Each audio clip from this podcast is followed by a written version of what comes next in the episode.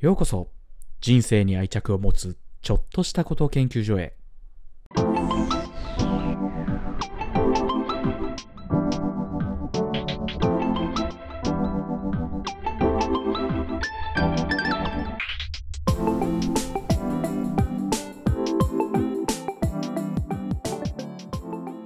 まあ、マネージャーの話は多分マネージャーは聞き出したらもう切りないんで、いや、本当こういう話を普段からいろいろ聞いていく中で、まあそれ、あの、福光さん本当今でも、今もちろん一緒にいろいろやらせていただいて、まあ仕事できるというかすごい立ち振る舞いだなと思うことたくさんあるんですけど、多分そこで培われたものがたくさんあるんだろうなというのをひしひしと感じています。はい。ありがとうございます。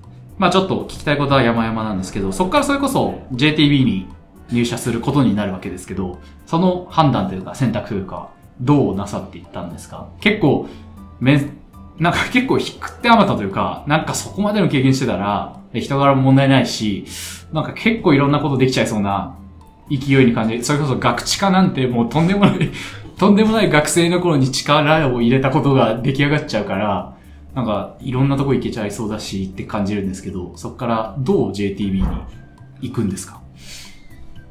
まあ、就活で言うと、それこそ、ドラフト、野球選手のドラフトじゃないですけど、声もかかるわけですよね、そういうことで。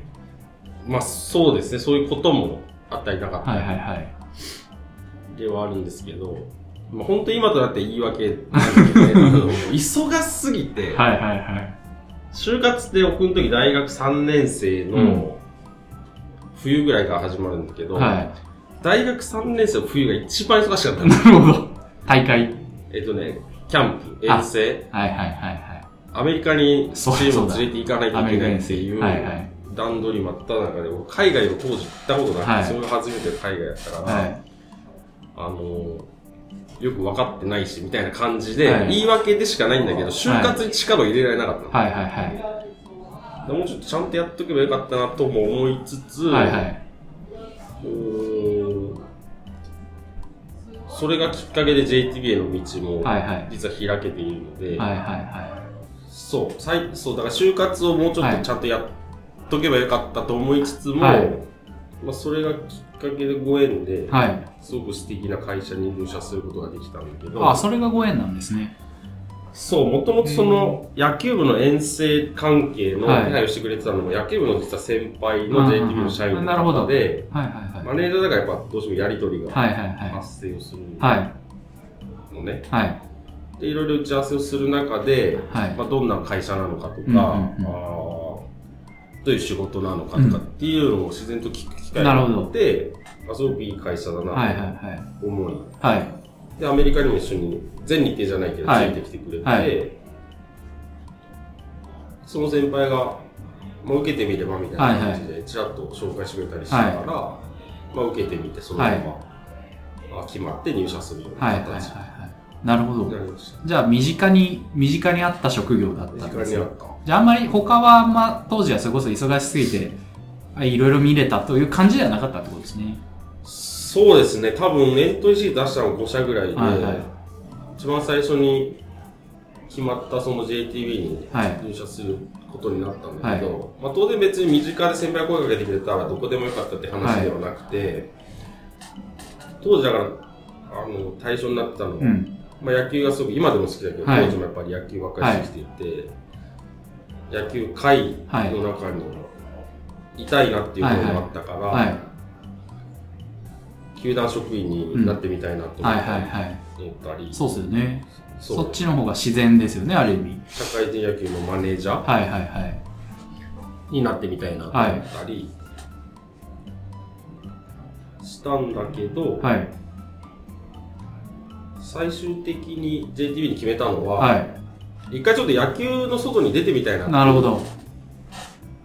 ふうに思ったのが一番かな。いやっぱもう小学校から中学校、高校、大学はいでどっぷり野球に使って、周りに野球の人たちはいっぱい、はい。ね、友達ができて、はい。先輩とか知り合いとかできてるんだけど、まあ、ここでまた職業に野球を絡めると、はい。なんか野球しか知らない人生になっちゃうんじゃないかなっていうふうにふと考えて、いや、そこは考えられる。やっぱ大学、すごいですよね。その、さっきの話からもそうですけど、よく大学生でそこまで考え出ましたね。なんか上から聞こえちゃいますけど、いや、すごいなと思いますね。だって野球しか知らなくなっちゃうじゃん。いや、そう野ですね球界に入って。そうです。ね。なんかそれ狭いな。あただまあ全く外に出る勇気もあ。はい。なかったし、かといってその本当に野球全く関係ない業界はい。に興味関心があったかっていうとはいなかったから、は JTB ってすごいいい距離感だったはい。んですね。はい。はい。野球界には入らないけれども、はいまあ野球の仕事もできる。うん、なるほど。で、えー、一個職業を決めるにあたって、うんうんまあ営業するだろうなっていうのはあったんだけど、はいどういう仕事に就きたかったかっていうと、物を売る仕事あんまりしたくなくて、はい。例えば携帯とかはい車とか、はい。形がないものがいいな。うん、うん、うん。なぜかっていうと、形があるものは、はい。そのものが良ければ、はい。営業マンのその大事な割合ってそんなにはい高くないんじゃないかな。はい。だから、旅行、JTB が売ってる旅行っていうのは形がないから、はい。まあ、自分の企画次第では何でも仕事にできるし、はい。年次関係なく、はい。で自分で企画した野球の仕事にはい。人が集まって人がお金を払ってくれればそれが仕事になるし、はい。それでそのマネージャーとしての経歴も生きるし、うんうんうん野球界の人脈も生きるし、野球にも携われるし、はい。っていうふうに考えて、あ GTB いいじゃん。なるほど、なるほで、かつ学校の先生になりたかった目標も当時あど。っはい。たから、はいまあ、学校にも携われればいいな修学旅行とかそういう形で。はい。GTB って学校にも携われる可能性があるな、はいはい配属にはよるけど、なるほど。考えたときに、すごい自分の中で最適な選択肢であるっていう感じ。ん確かに、そう考えてみると、身近にあったものであるけど、こう、すべてこう、なんか網羅できる可能性が含んでいた選択肢だったってことですね。だから旅行業界に行きたかったわけではなくて、そういうことですね。自分のね、その発想一つで勝負ができる業界に行ってみたかった。はい。なるほど、なるほど。JTB では、うんそれこそマネージャーから JTB になっていって、仕事というものの楽しさというか、なんか変わったりしましたか？感覚みたいな。いやーでもね、まあ今の、今も含めてなんですけど。まあそれで言うと、いや部活とはい。一緒。社会、いや違う。違う全然違う。あ、違うんだ。部活と会社は全然違う。あ、違うんですね。そこ、うん。言い切れる。挫折か、挫折か。あ、マジっすか。うんへ挫折感って違和感。え。へえ、え、なん、な、まあ、一見すると、いや、まあ、普通の社会人からすると、いや、部活と社会人は違うよって思うんですよ。うん。福見さんがやってたことを、社会人じゃねって思、思ってた自分がいるんですよ、結構。あ、大学。そう、大学の時のや振る舞いって、社会人よりかなりハードなことやってるから、うんしかも責任もちゃんとあるし、うんそこには十分社会人っぽいのに、やっぱ違うんですか？それは。やっぱ違うよ、全然。部活と仕事は全然違う。何が違うんですか？それは。何が違うんだろうね。いや、何が違うんだろうねっていうのは一個明確にあって、はいはいやっぱりね、その、ベクトル？向いてる、組織に属している人のベクトルが、はい。部活はあ簡単。うーん。みんな勝つために動く。なるほど。それは強い組織であればあるほど、はいはいはい。組織が強い、ね、部はい活であればあるほど、はい日本一を目指すだったら日本一を目指すっていうのははいもう誰の、なんでいいの疑いようのない。目標感とかベクトル。なるほど。なるほど。そこに異を唱える人はいないわけいないですね部活はだから、組織運営とすごい楽なんで、うんうんお前がそういうことやってるからチームは勝てなくなるじゃんの一言で、ベクトル修正していけるんだけど、会社ってやっぱそう、あの、はいはい大学も働いてた単純な話ではないと。そうそうそうそうそう。やっぱ働く目的って人それぞれたくさんなるほど。そうあるか。から、なるほど。なんかね、その、営業の部署だし、はい入ったのがね、この営業の部署で一番になりましょうよみたいなモチベーションではいやろうと思ってたんだけど、はい。思いのほか、あの、響かないというか、はいはいはい。いや、俺はそこまでやらなくてもいいし、みたい。な人がいたりとか、めちゃくちゃ共感してくれる人がいたりとか、はいはいはい。なるほどな。チームで仕事しましょうって言って、実際一人で完結できる仕事はないから、チームで動いていくんだけど、はい。てか目標感が点でバラバラっていうか、はいはいはい。目標感っていうのは向いてる方がバラバラなんうんうんでなんでこの人たちやるからには高みを目指さないんだうん。みたいなやそうですよね。営業会社だし、はい。もっと去年売り上げ上げていった方がいいじゃないですか、はいはいはいみたいな感じのテンションだったんで、はい日本一目指しますよ、そういうみたいなね。言ってたんだけど、やっはいぱその、共感がなかなか得られない。はいはいはいはい。この人全然やる気ないじゃんって最初思っはいたんだけど、はいよく考えてみると、いや、俺は別うんに定時で上がれて、うん。はい。あの、これぐらいのお給料がもらえばそれでいいはい。っていう考え方が当然あったりとか、はいいろんな考え方があるじゃないはい。ありますね。もう本当人それぞれですもんね、そこは。っていうのに、まずうん。ぶつかって、なるほど。あ、確かに。それは部活と会社は違うよなってそういう。かそうか。なるほどな。部下確かにそれはそうですね。うん。そう。働く目的っていろいろあるんだなっていうふうに感じたのは、そうか。部活、はいはいはマネージャーとしてやってた時、い。なるほどなるほど。やってたことは社会人と同じかもしれないけど、うんうんうん。やっぱどの組織に属してはいるか、はいはい。で、立ち振る舞いやっぱ変えないといけないなっていうのなるほど、なるほど。なるほど、なるほど。ありがとうございます。そうか、そうか。確かに、そう言われれば、そういうことなのかもしれないですね。確かに、部活と社会人ってどんだけ違うかって、そんなにちゃんと考えたこと、私はそんな部活どっぷりタイプじゃないけど、しかも、それって水泳だったんで、あんまチームじゃないですよね、うん水泳も。ほんと個人じゃ個人だから、そこまでちゃんと考えたことなかったですけど、確かにそれは違いますね。なるほど、なるほど。へえ。それで、こう、J、JTB では主に営業されてたんですよね？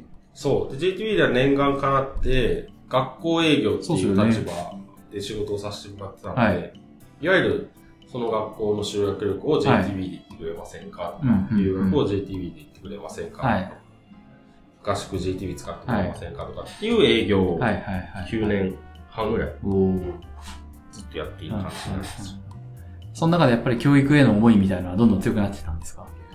そうですね。うんうん。やっぱ子供好きだなってはいはいはい。思ったりとか。しましたね。うーん。やっていく中でやっぱ修学旅行とか留学って、はい。やっぱその10代ぐらいの子たちにとっては大きなイベントだから、うんやうんっぱ人生を考えるきっかけというか、まあ、人生を変えるきっかけにはなり得る。初めて海外に行ったことがきっかけで、うん。あこの国で働いてみたいとか、うんもっと海外に行ってみたいと思ったりとか、知らない土地に行ったことが知る、はいはい。で、なんかもっと頑張れるようになったりとか、っていうのをね、目の当たりにしていく中で、うんあやっぱすごい意義ある仕事なんだなっていうのは常々感じてはいはいはいました。はい。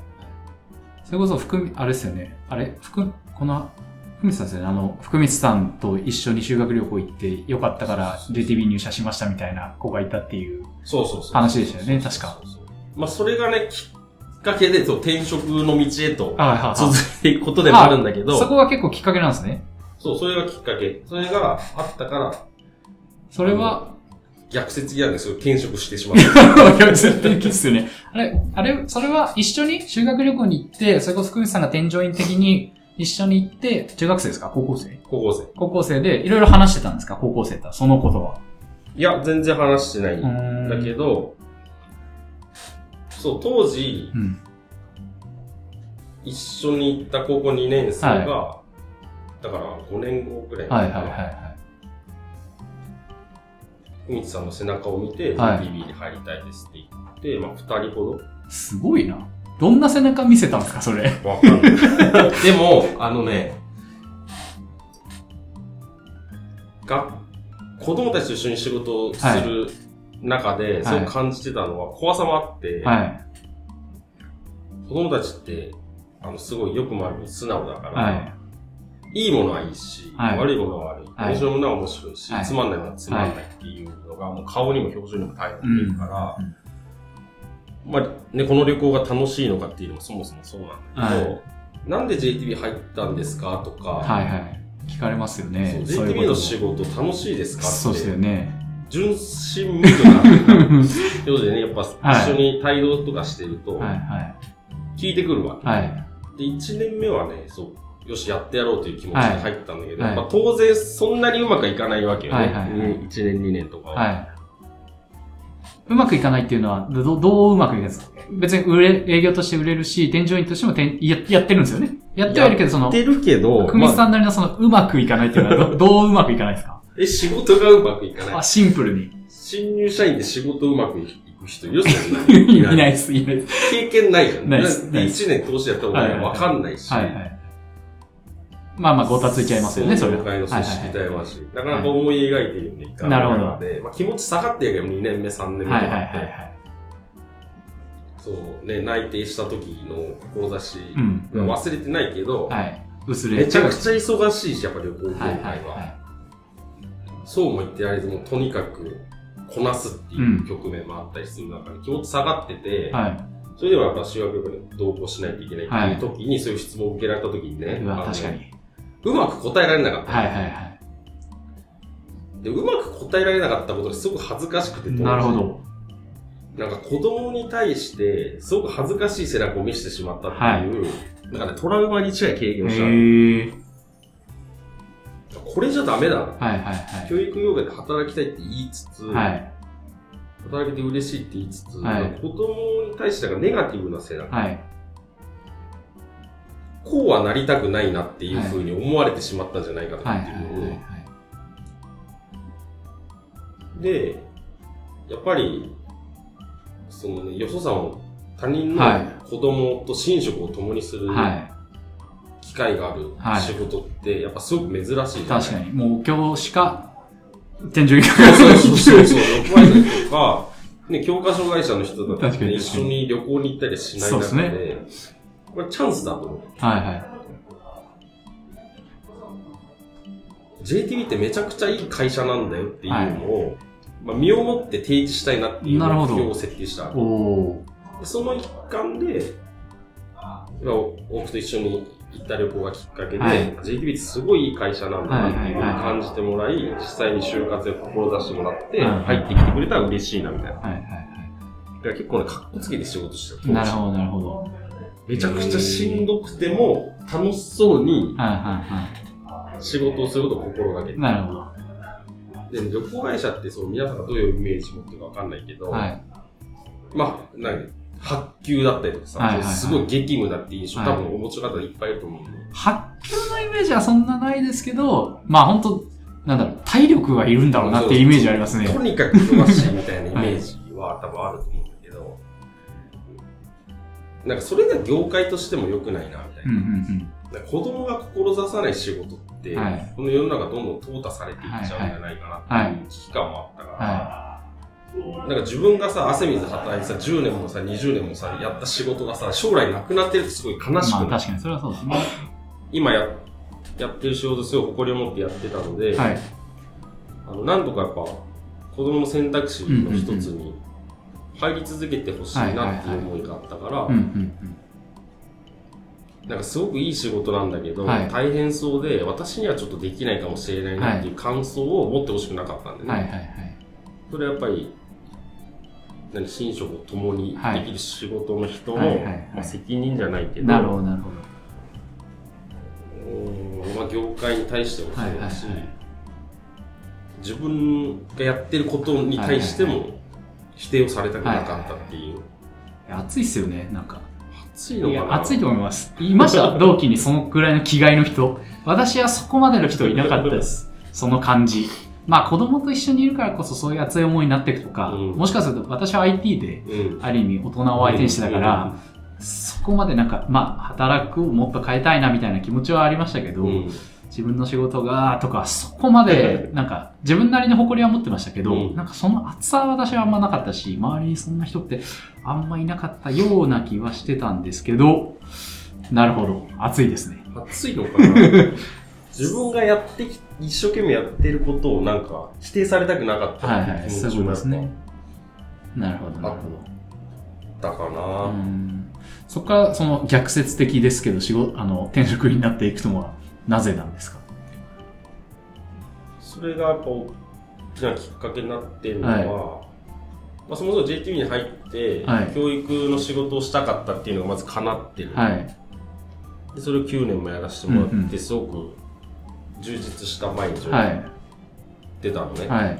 でも10年とか11年、12年って重ねてくると、うん当然しサラリーマンだから、はい。移動があったりするじゃない。そうすると、まあ、この先ずっと教育旅行の営業に携わっていけるんであれば、はい別にいいんだけど、はい。どこで働くかもわかんないし、うんうんうんどういう職務をあ与えられるのかわかんない、っていうのをそうそう考えてきたら、はい。なんかそれ以上の喜び、それ以上の喜びっていうのは、自分がその若い時に立てた目標、はい。自分がきっかけではい実際に会社に入ってきてるっていう目標を達成した時の喜びを超えるものってこの先にあんのかなっていうのをすごく考えたの。はい。はい。まあ、残っても残ってたで、はい。あったとは思うんだけど、当時の自分は、もうこれ以上の喜びってもうないだろうなっていうふうに感じて、次を考えるきっかけにしたっていう。う。なるほど、なるほど。だから別に蛙化現象今流行りの、なんか、いや、もう入ってきたからもう俺、やめたとかじゃなくて、たまたまそういう時期に重なっていただけで、うん。なるほどなそれ、なるほど。すごい達成感がそういうことですね。ある意味、まあ、ちゃん、やりたいことできて、達成できてっていうのが一つ大きくあったっていうことなんですね。た。夢が叶ったはいはいはいはい。確かにそれは考えるきっかけにもなるし、転職するきっかけにもなってきますね。えー、そこから今の仕事に10年、10年ぐらい、えっと、前の仕事は9年9年。ぐらいやって、はいはい今、新しい会社に来て3年。はいはいはいはい。どうですか？また全然違いますか？全然違います。全然全く異業種。そうっすよね旅行業から金融業だから、全く異業種。うーん。なるほどなるほど。その軸は何、何決定なんですか？何決定かな？いろいろ軸はあるんだけど、はいその今の会社に入るにあたって、はいまあ何度か面接とか、はい。そのオリエンテーションみたいなのを、ちょっと採用担当のマネージャーの方がするんだけど、すごい一つの問いがうん。問われたことが刺さっていて、はい。それが何かっていうと、はい。その当時この質問された時って多分27、8はい。だったと思うんだけど、はいはいはい人生ではい。一番頑張った瞬間っていつですかって聞かれたの、はマネージャーの、はい今の会社のマネージャーの方。外資系金融の、そうそうそうそうで、冒頭話した通り、はいその、早稲田の野球部の経験もあるし、高校野球もやってるし、はい一般受験で大学は受かったこともあったから、い、や、高校の時ですかね、もしくは大学4年生の日本一になってるし、みたいい。なのを、はいはいはいはい。なんかね、誇らしげに、はい。大学生の時です、みたいな、はい。言ったわけ。はい。そしたら、あ、すごいですねっていう回答が来るかなと思ったんだけど、あ、じゃあ福光さんの人生って、はい。大学時代がピークで、その右肩下がりなんですねって言わはいれたの、はいはい。なるほど。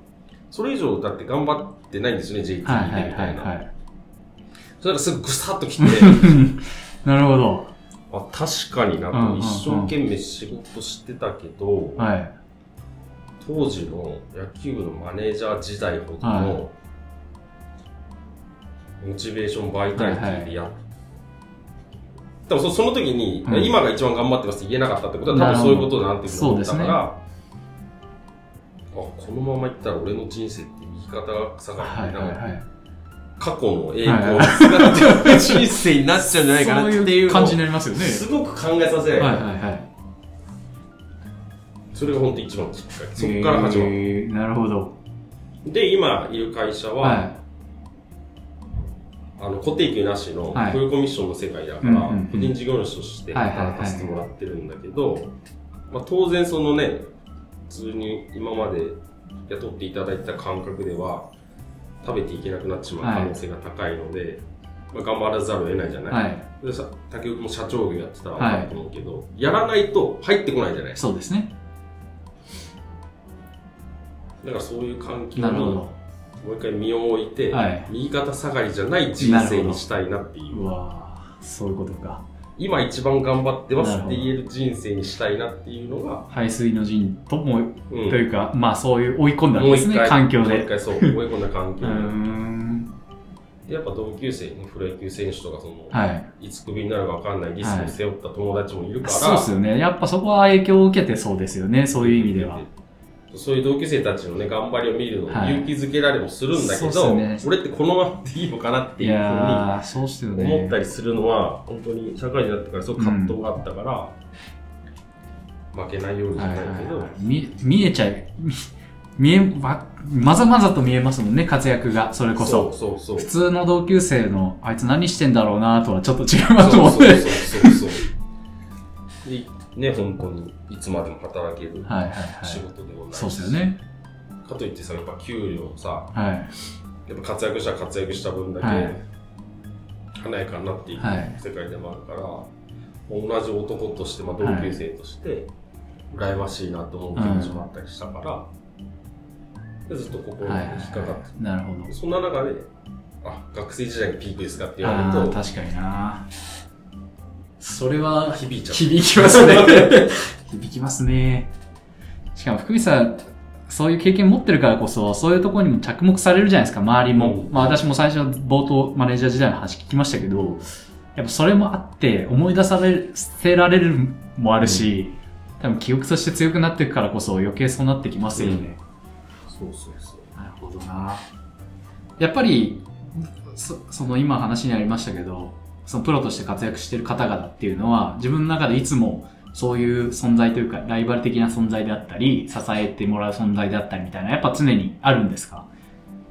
そうね、ライバルっていうとそうね、うん。あの、勝手に意識してるそういう部分。あるはい。けど、はい。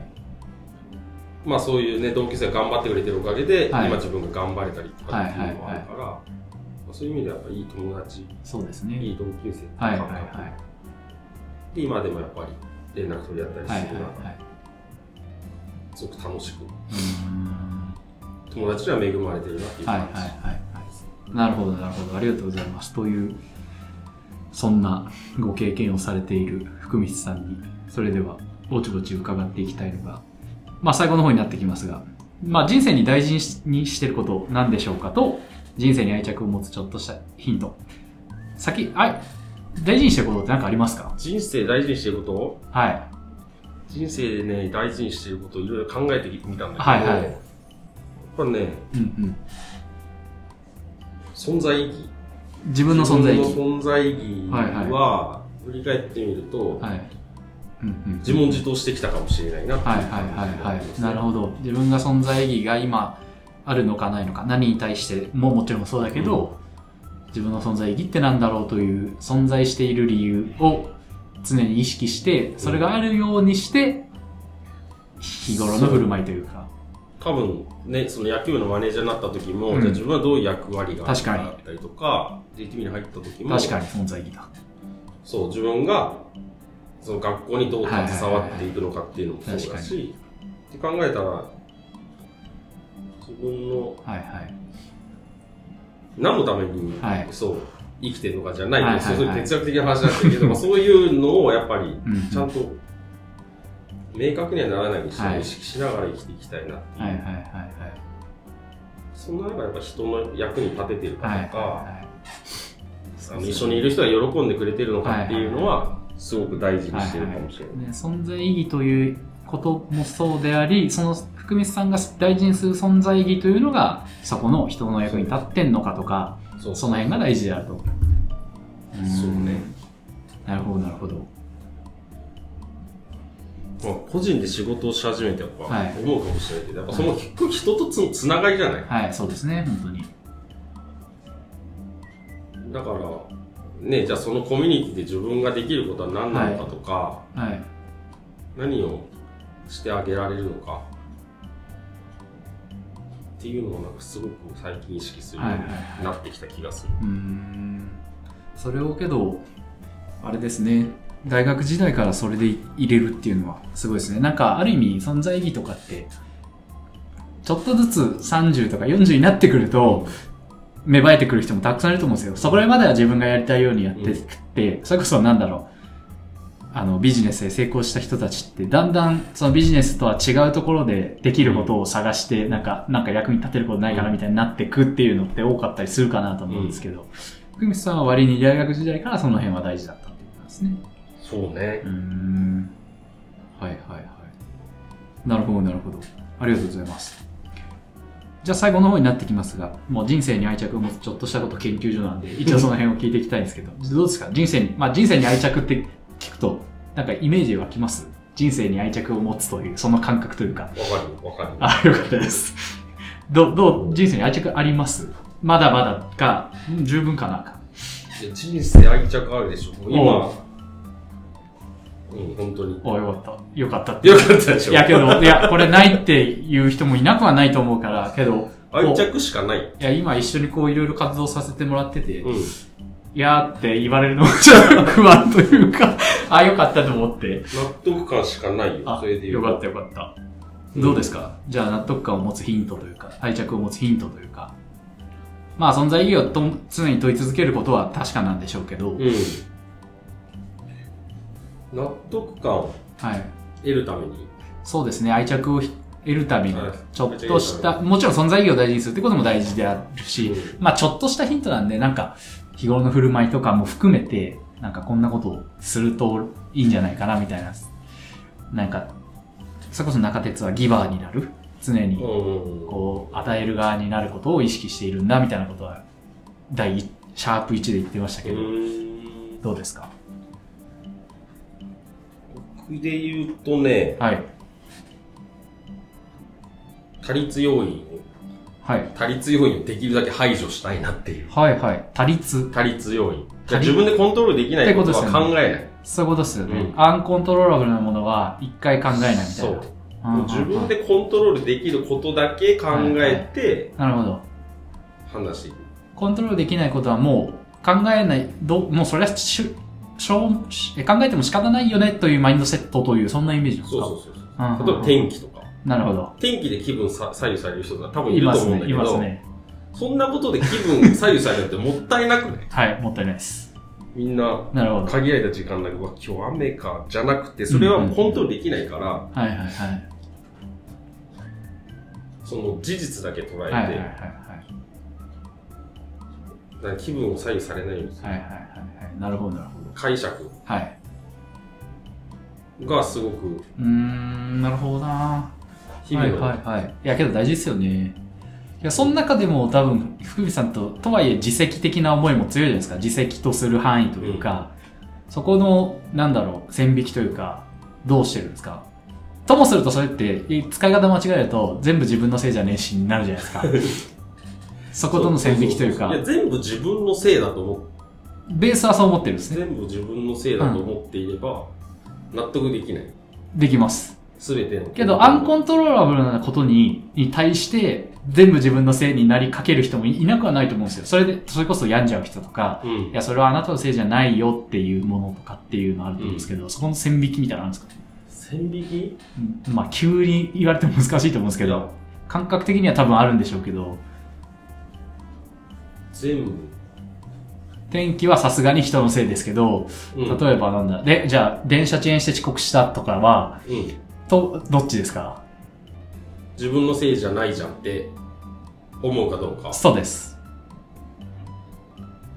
でもそう電車が遅延したかしてないかで言うと多はい分自分のせいじゃないじゃん、それはい、当然そこはそうですね。当然。はい。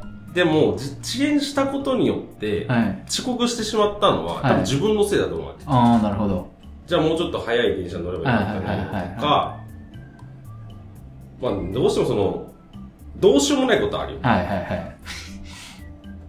私はどっちかっていうと、それはそうなんだけど、自分ができることはやった、やってるかどうかみたいな気分なんですよ。うん。でそれだからもう解釈でもう、はい。自分が乗れる電車にはい。乗ったんだから、はいごめんなさいでいいって言うんじゃないかな感じ。なるほど、なるほど。自分はできることやったつけど、そう言うんだったら、もうごめんなさい、みたいな。遅れてしまったことに対して、はいはいはい。謝れるかどうか。なるほど、なるほど。その足り、アンコントローラブルをなるべく無視しようとす、アントロコントロールのことは気にしないってしたときに、うんそれをどこまでできるかって一番難しいなっていう。そうだからね、多分これらで訓練が必要だと思そうですよね考え方だから、は極端な話、相手にどう思われるか別に関係ない。自分がいいと思ってる。い。そうですね。そう。だから全部の判断軸をはいはいはい自分がどう思うか、はいはいはい。他人がどうとかじゃはいなくて、はいはいはい。そういうことですね。いや、うんわかります。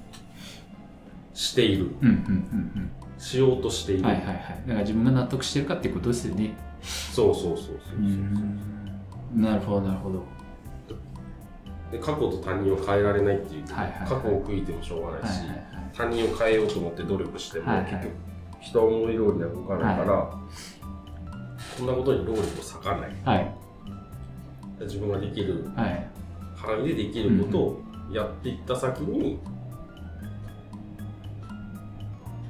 人がよく思えばいいだろうんうんうし、うんっていう感覚うん。なるほど。はいはいはいはい。難しいいや、難しいですけど、わかります。言ってることは。なるほど。ありがとうございます。それが福光さんのヒントというところですね。他なんか、お話ししておきたいことありますか？まあ、大切にしていることで言うと、はいはいはいあの夢も大切にしてるおおそうなんですね。そのね生涯をかけて達成したい夢はいはい。いや、大事ですよね。夢があるかないかで、生きている心地というか違ったりしますね夢はあった方がいいのかなかった方がいいのかっていう議論も、い、ろんなところでしたいんだけどはい裏った方がいいと思ってる派で、はい。逆算じゃないけどその夢があるから、はい。次のはい一手がはい。どう動くかっていうそうに決まってくるっていうのを考えると、すごくあった方がいいなっていう感じ、今の夢は何ですか？それこそ今の夢はあの自分の学校を作りたいなっていうふうに思っているので、はい。基本的には全部の時間の使い方は、はい。自分の学校をはい作るときにはい。生きるはい。なるほど。もの、はいはいはい。生きる選択はい。をしているつもりでは、いつまでとかなんか決めてるんですか？いつ頃にはみたいな。ちょうどその、もう人生の年表はじゃあ作っていて、あと5年おお ?40 歳結構すぐですね。まあ学校って言ってもね、いろんな形ありますから。そうそうそう。だから、いろんな、ね、人にも会いたいし、い、ろんな話もしたいし、全部はまあ子供に還元していきたい思いが強いから、はいはいはい自分のはい。自分の経験だけじゃなくていろんな人の経験を還元していきたいなっていう思いがあるから、そう。はい。自分の学校を作りたいっていういいですね。その時は呼んでください。先生として。先生として。な先生じゃなくてもいいです。うん何でもいいです。ぜひ、そうそうそう携われたら嬉しい。なるほど、なるほど。ありがとうございます。というところで、以上ですかね。はい。はい。久光さんすいません。な、結構長い長尺になりましたけど、ありがとうございました。ひ非常に貴重なお話を聞けて。また、ちょっと、こういうテーマ話したいなと思った時には、福光さんをお呼びしたいと思うので、はいまたよろしくお願いします。くお願い。はい。ということで、えー福光亮さんでした。えー今週はこの辺で以上にしたいと思います。人生に愛着を持つちょっとしたこと研究所でした。今週もありがとうございました。来週もまたよろしくお願いします。失礼します。